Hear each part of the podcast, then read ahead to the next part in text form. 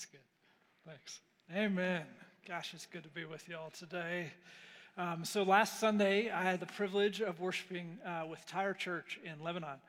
Um, and uh, seeing just a little bit of what they have been doing. We've supported them two years with the Christmas offering and uh, specifically their lighthouses that invest in refugees. It is a staggering humanitarian crisis right now in the Middle East. And uh, the country of Lebanon, just try to picture this. They, their population has grown by 25% just from Syrian, Iraqi, Palestinian refugees. And it is an overwhelming issue. Um, and what's amazing is being in the country, seeing it firsthand, no one is helping these people outside of the UN, UNICEF does a little bit, and then the Christian church in Lebanon and in the Middle East. And it's amazing to just see it. So, those of you who have invested in the Christmas offering and invested in this ministry, thank you. I'm going to tell you more stories about this in the future, but it just was such a privilege to be with them last week and a privilege to be with you this week. And in fact, I did something that I never do um, we, I looked at the schedule and I saw like where we were going to fall in this Mark series. We've been going through the book of Mark, and uh, we were going to land on a, the beginning of chapter 10 last week. And I was so excited to preach on it that I made Roland switch with me. And I'm told he showed up with Oreos and it was just pandering. And I, I don't even know what that's about. I have nothing that good for you. Um, but I really wanted to preach on it because this is a passage where Jesus is going to say some potentially inflammatory things about the issue of divorce. And it's one of those passages that if we interpret it uh, wrong, we get one answer, and if we interpret it right, we get another one. And it's so important in passages like this that we don't lose sight of the heart of our God. And so I was just really excited to dive into it with you. So we're going to be going backwards this week if you're following along to Mark chapter 10, verse 1. Let me start this morning uh, just to get us ready to read this with a crash course in biblical interpretation. Okay? Crash course in biblical interpretation. The Bible exists first and foremost to reveal Jesus to us. Most everyone would agree that is the purpose of the text. That's why we hold that book in our hands. I often have said, I wish the first verse in the Bible, like right up front, was that uh, passage where Paul talks about Jesus being the image of the invisible God, meaning he is everything God is and God is everything Jesus is. He is the picture of what God is like. That's why we have the Bible.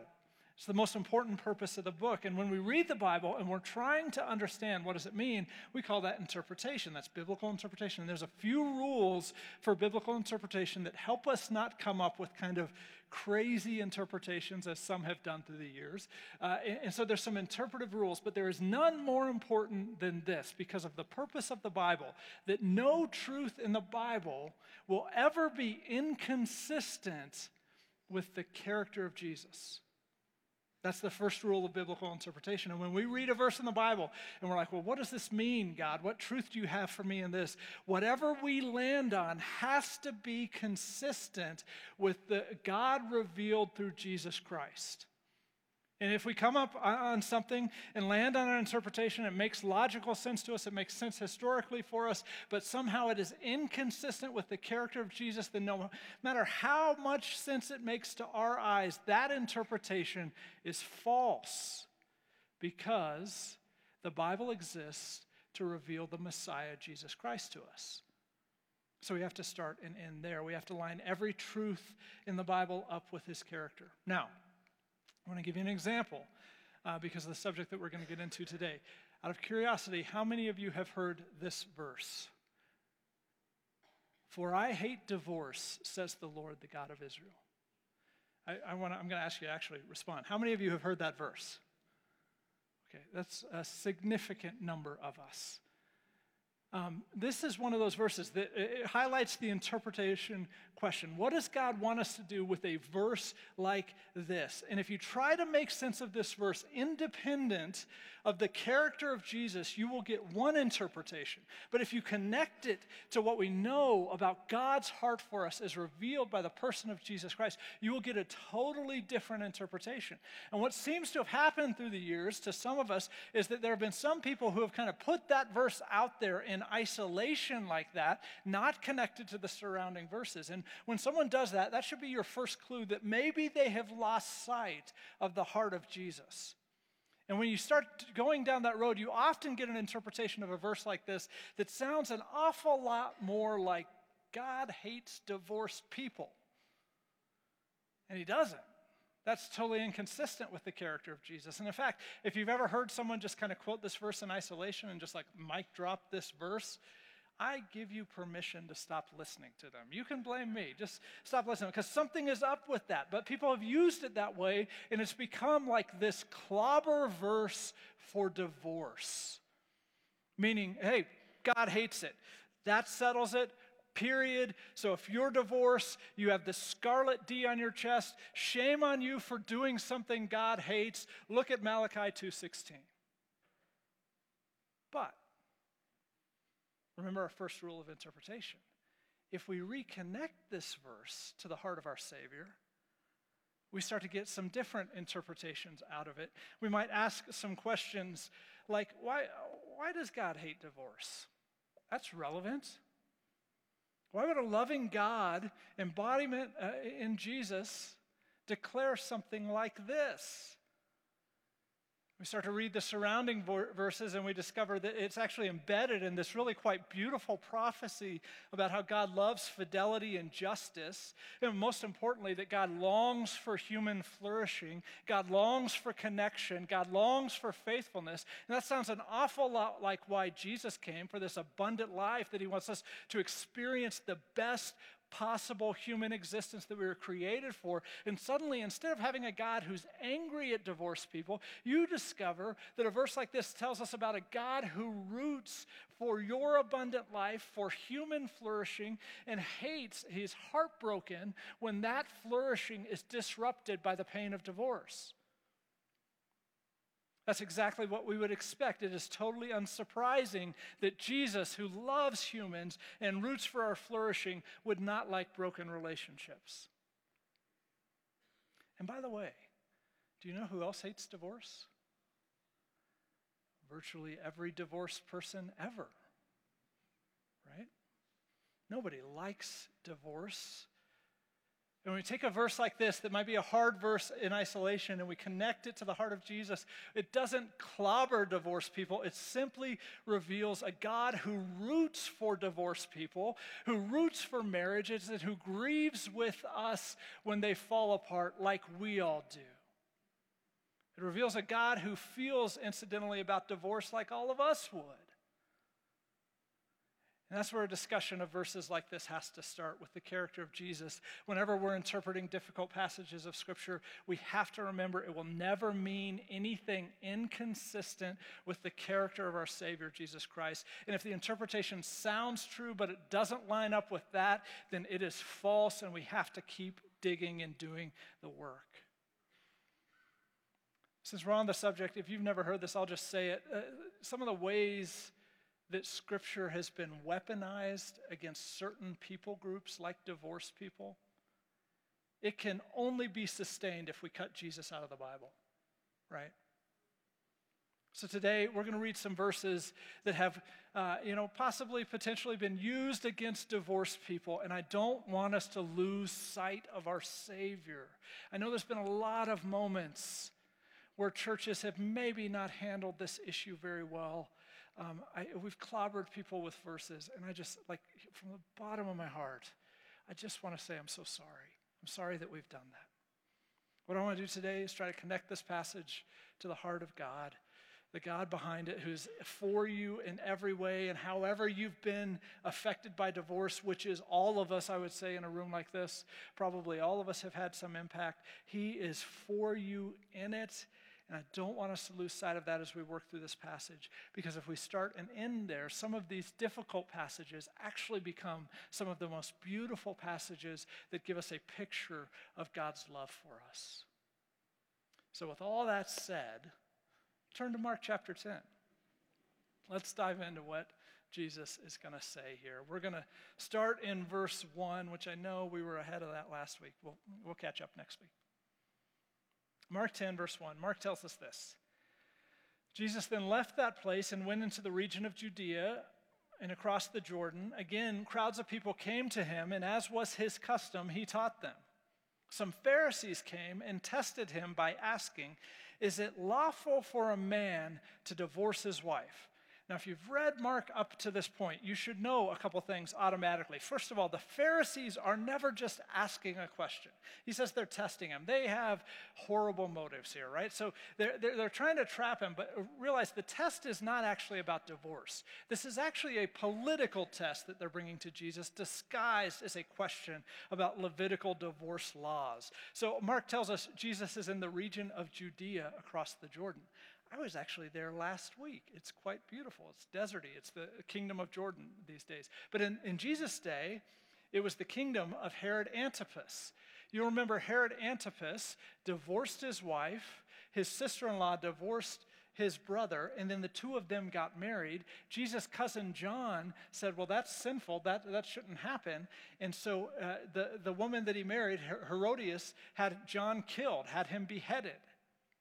And so they're in this guy's territory, and they bring to Jesus this very subtle question about is it lawful for a man to divorce his wife? The test is really an attempt to get Jesus to say something that would make Herod angry enough to kill him. That's what they're about here. Jesus, he's brilliant. He sees it coming from a mile away, right? And so look at how he responds. Verse 3 What did Moses command you? He replied. They said, Moses permitted a man to write a certificate of divorce and send her away. It was because your hearts were hard that Moses wrote you this law, Jesus replied. We're going to get to the rest of it in a second. I just want to park there for a second. This is a stunning statement that Jesus makes. It was because your hearts were hard that Moses wrote you this law. Now, the, the passage in question is from the Jewish scriptures, Deuteronomy chapter 24. And the way that it's written is kind of vague. Moses writes that if a man finds something indecent in his wife, he is able to divorce her if he writes her a certificate. And there were some reasons for this. The certificate then she could take and she could go marry another man legally. So it provided a little bit of covering and protection for her. It was very hard to be a divorce divorced woman uh, in Jesus' day or in Moses' day, right? So it helps a little bit, but still, it is kind of a harsh law that slants all of the, the power into the hands of men. With one sentence, Jesus wipes that law away. And he says, listen, eh, the only reason that ever made it into the Bible is because your hearts were so hard. That's not what God wants. He was just working with what he had. He realized you weren't ready for more, so he was trying to make the best of this really bad situation. We should not overlook how amazing that statement is. What Jesus is saying is this that sometimes God interacts with us in a way that is tailored to what we can handle. That's stunning. Sometimes he even tailors that to our hardness of heart, which is a bad thing, but he works with that even. And that means there are commands in Scripture that are written because God knew that was all we people could handle at the time. That seems like an important thing to know about the Bible, doesn't it? Let me give you an example just to, to, make it concrete for us of what I think actually Jesus is describing between God and God's people in the scriptures. Let's say that your five year old, if you have a child, if your five year old walks into the room and says, Mom, Dad, um, whoever, probably mom or dad, um, where do babies come from? So your five year old asks you that question. What do you say? Don't shout out answers, it's. What, what do you say? You know what you don't do? You don't go to your bookshelf and pull off your collegiate textbook on human sexuality and say, well, come over here. Let me just thumb through some of this.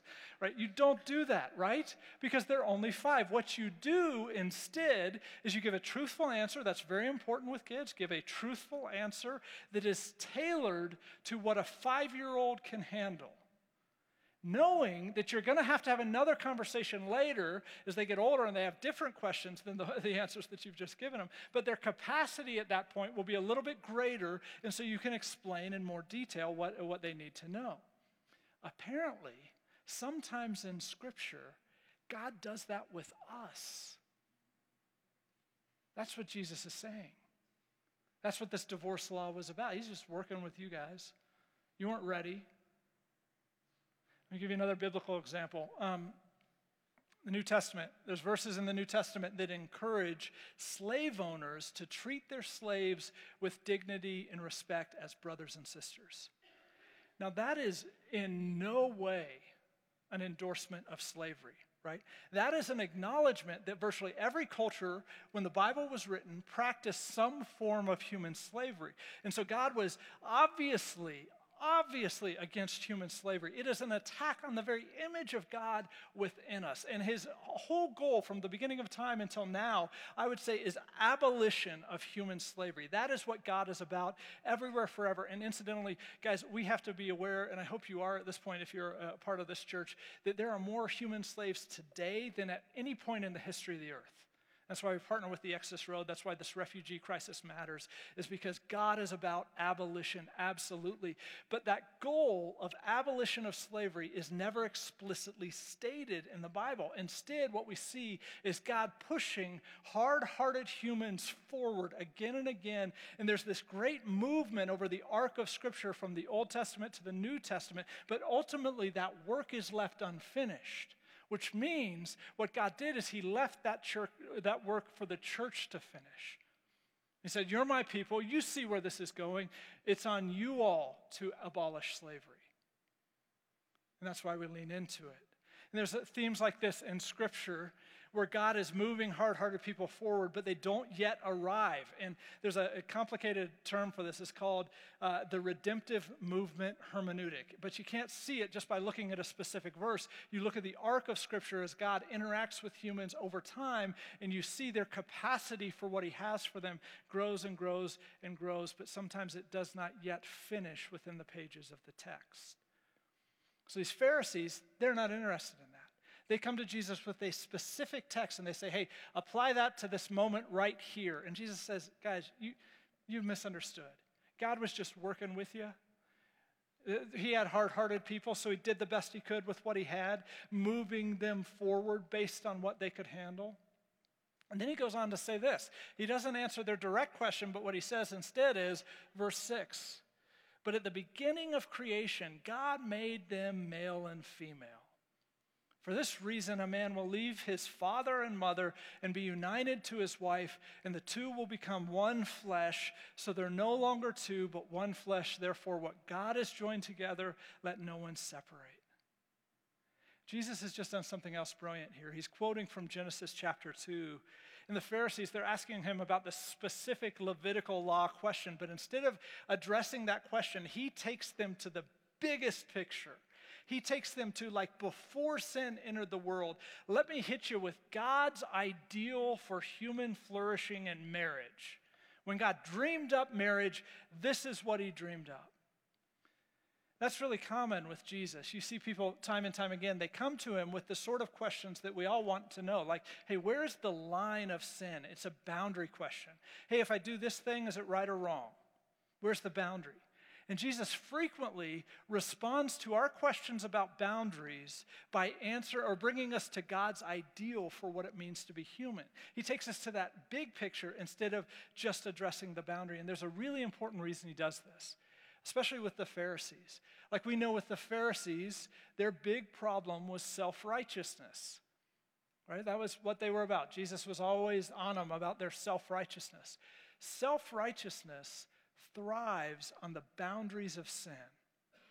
Like, if I can just know, like, what is that line that constitutes sin, and then I can make sure that I never cross that line, and I'll know I'm righteous because I never crossed that line, and I'll know that everyone who did cross that line, I'm more righteous than them.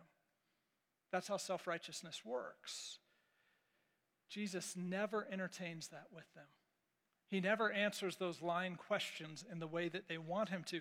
Instead, he is constantly drawing their attention from the line to the ideal that God had for us when he dreamed up humans from the beginning. And I think what, the difference is when we focus on the ideal that God has for us, there is no room for self righteousness, is there? Because I can look at this line and say, ha, you went further than I did, so I'm better than you. But if I look at that ideal, we all fall short, don't we? And that's why Jesus takes them to Genesis 2. He does this all the time with the Pharisees. Here he's doing it with marriage, and he's reminding them that there's this picture that God had in his heart of male and female, these two different aspects of the image of God, the feminine and the masculine, somehow coming together in oneness and in completeness. That's what God dreamed up when he dreamed up marriage. And we can have the discussion about divorce that the Pharisees want to have, but before we do that, we just need to acknowledge that there has not been a marriage in the history of the earth that measured up to this ideal, has there? Not one. All human marriage fall short. It is broken, it is sinful, and that's the point that Jesus is trying to get them to is that they fall short and we can talk about what God does or doesn't allow for divorce, but that conversation will not be healthy unless it starts with this awareness that like as humans, we have all been complicit in messing up this male female oneness, unity, completeness together thing. Divorced people didn't mess this up. Amen? It's all of us who have messed this up. And the Pharisees didn't want to be there, but Jesus took them there anyway. And there's, at Jesus' point, there is zero room for self righteousness on this subject, or any subject, but especially on this subject. Pharisees want to talk about Herod's marriage. Jesus wants them to think about God's ideal for marriage because when we focus on that, it leads us forward. It makes us stop thinking about where those lines are. It helps us to see what we were created for. It helps us to get that we are in this thing together and our self righteousness is just foolish. Conversations about the boundaries, they don't do that. So, Jesus, brilliant right? This is a brilliant guy here. What he's doing is brilliant with these Pharisees. He navigates this test. But then later they leave and he's alone with his disciples, and this happens. Look at verse 10. When they were in the house again, the disciples asked Jesus about this. He answered, Anyone who divorces his wife and marries another woman commits adultery against her. And if she divorces her husband and marries another man, she commits adultery. Now, again, don't lose sight of the heart of Jesus here. A couple things we need to observe about this passage. First, remember the backdrop of this is King Herod's marriage. That's what the Pharisees were asking him about. That's what his disciples, I believe, are asking about here. Is they're asking, well, what is the answer? Um, and that's why he says, listen, it's adultery. Like what Herod's doing is wrong. He sides with his cousin, John the Baptist. And then he also addresses what Herodias, Herod's new wife, did. And that's why he throws out this comment about if she divorces her husband and marries another man, that's also adultery. So he's speaking to the issue of the day privately with his disciples, saying, Yeah, John the Baptist was right. I'm with him on this. But the other thing that he's doing is something that he frequently does when it comes to this issue is he is leveling the playing field a bit between the genders. He's fighting for a little bit more equity and equality between men and women. The Pharisees are asking about Deuteronomy 24. Uh, it was like a hotly debated issue in Jesus' day. And there were two schools of interpretation that predated Jesus. One was Rabbi Shammai, who taught that the only legitimate reason for a man to divorce his wife was marital unfaithfulness. The other school, though, was this rabbi named Hillel. And what Hillel taught is that if a man found anything indecent in his wife, then he was justified in writing her this certificate of divorce. And you will note that both of those things are shamelessly slanted towards men, right? They put men in the power seat. Um, but because of the gender inequity in Jesus' day, this perspective that Rabbi Hillel taught, that for any reason a man could write this certificate of divorce, it, it perpetrated this enormous injustice upon women. The Hillel school of interpretation, basically, he was proposing a world where men would have total control over the marriage relationship, and he was using scripture to justify that. That is not in any way this idea of mutuality and the completeness that we see of man and uh, male and female coming together in Genesis 2. So Jesus is speaking against it. He's leveling the playing fields. And when he gets asked this question again and again, he regularly sides with Rabbi Shammai, where divorce is only allowable for marital sexual unfaithfulness. And what he's doing, I think, is he's trying to protect women uh, who faced enormous inequality. And that was the point of the law of Moses anyway really, this is, the nature of what he is saying. And he's saying it to men in particular. Your dissatisfaction in marriage is not a legitimate reason to be unjust to your wife. Now, we would, of course, say the reverse is true. That principle applies to both genders. And women, your dissatisfaction in marriage is not a legitimate reason to be unjust to your husband. But in Jesus' day, it didn't really ever go that way. It really only ever went the other way. And so here's our Savior with a message to the men of his day, and not a lot of people were speaking this message to them. But he cares about equality, he cares about justice, and he's fighting for it. You know, you might still be left, though, with this question about divorce.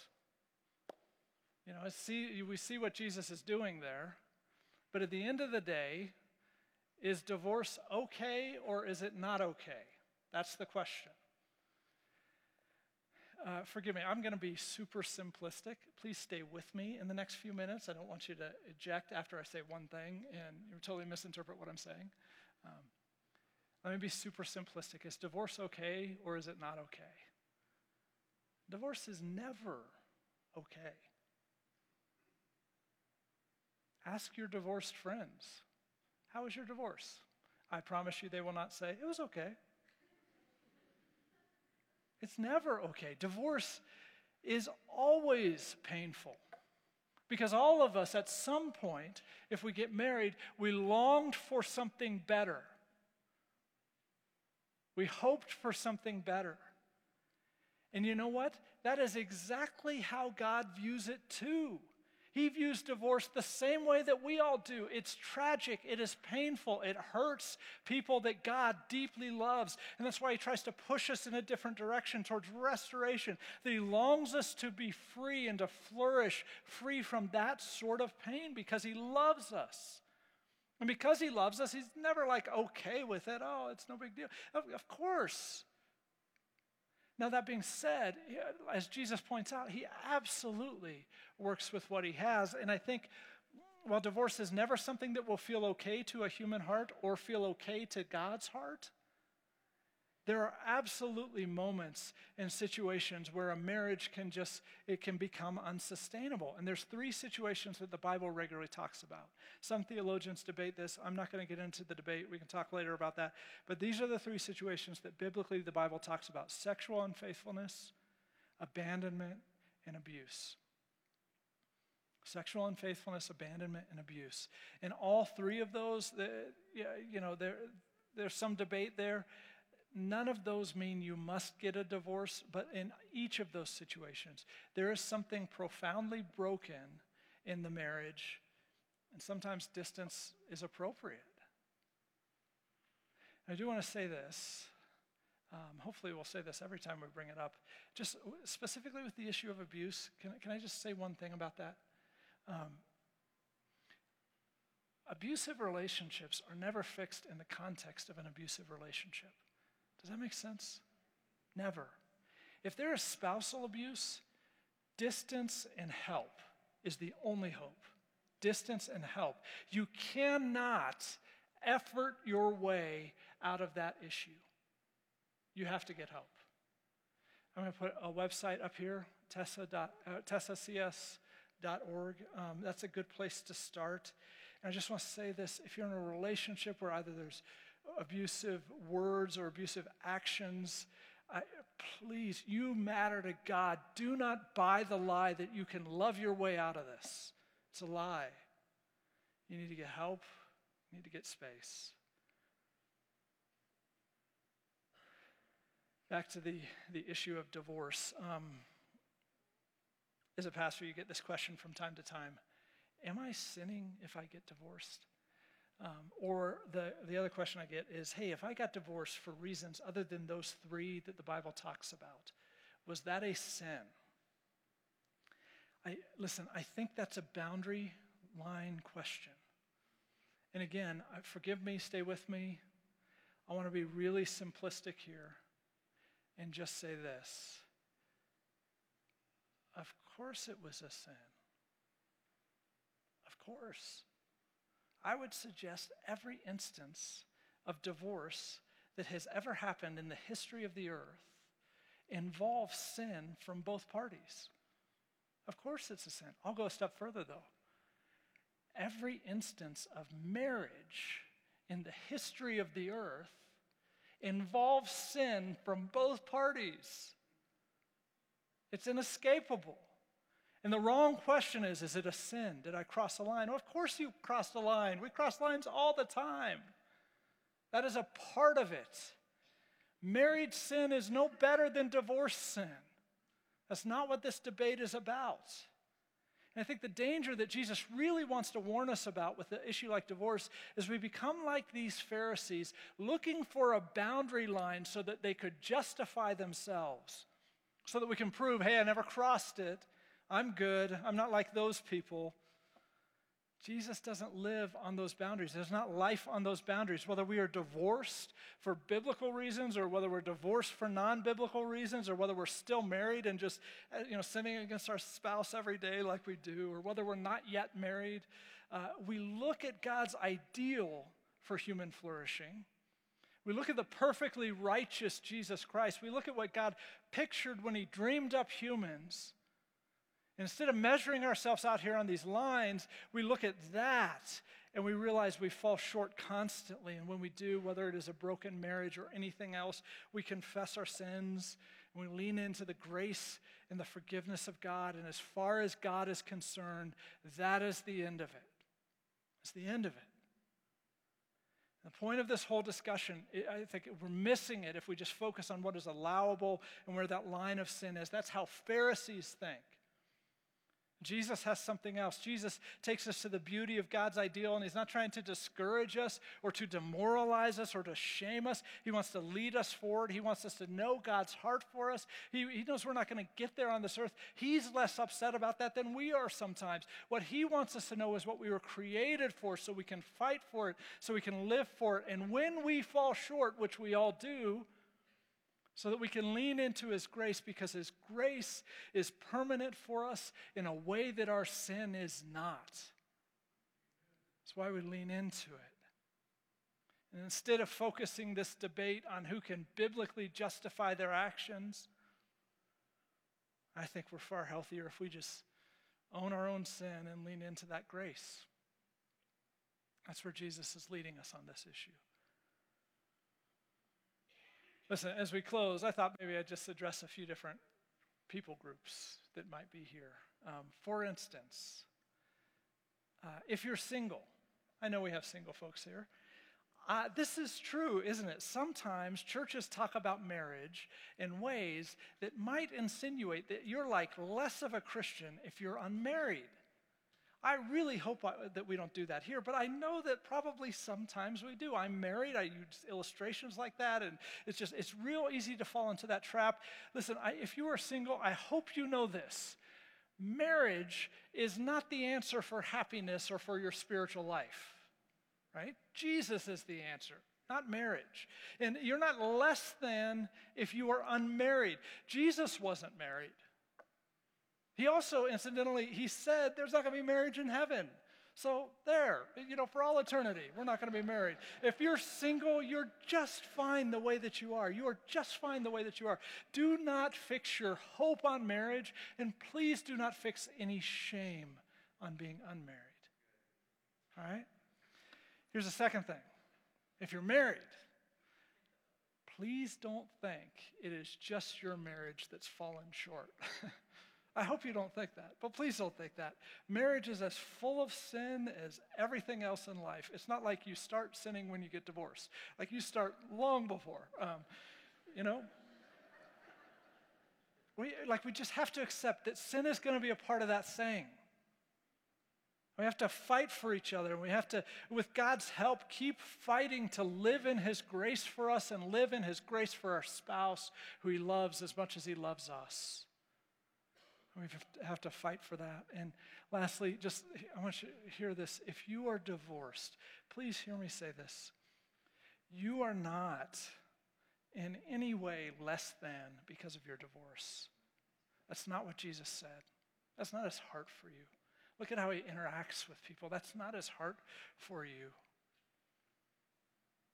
If you've ever had a spiritual leader communicate that sort of thing to you, that somehow you have this scarlet D because you're divorced.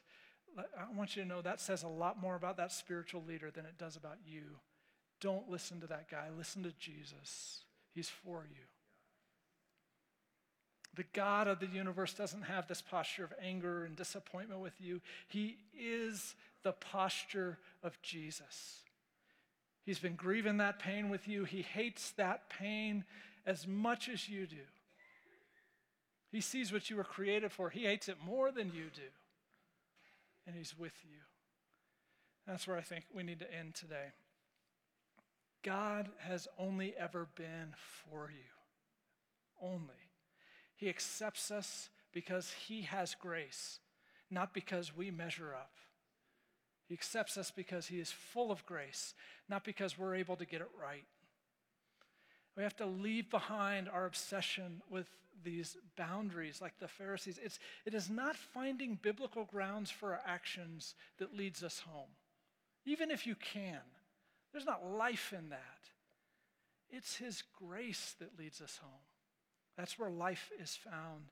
And that's what He's inviting us to today, whether we're divorced, whether we're married, whether we're single. There are no second class citizens in God's kingdom. But there's just a lot of people who don't measure up to his ideal and have to lean in his grace because it is permanent for us in a way that our sin is not. We are just deeply loved brothers and sisters. And as we close, I just want us to rest in that. Would you stand with me? I want to pray this over you. Lord, we're standing together because we are recognizing that we are in this together. We are recognizing our self righteousness is foolish. We are recognizing how much we need your grace every day. Lord, we want to be people of grace. Let us speak that to one another. We want to be free from shame and rest in what you have done. We don't want to live on those boundaries, God. We want to pursue your dream for us. And so we give ourselves to you, Lord, and we rest in your grace. Amen.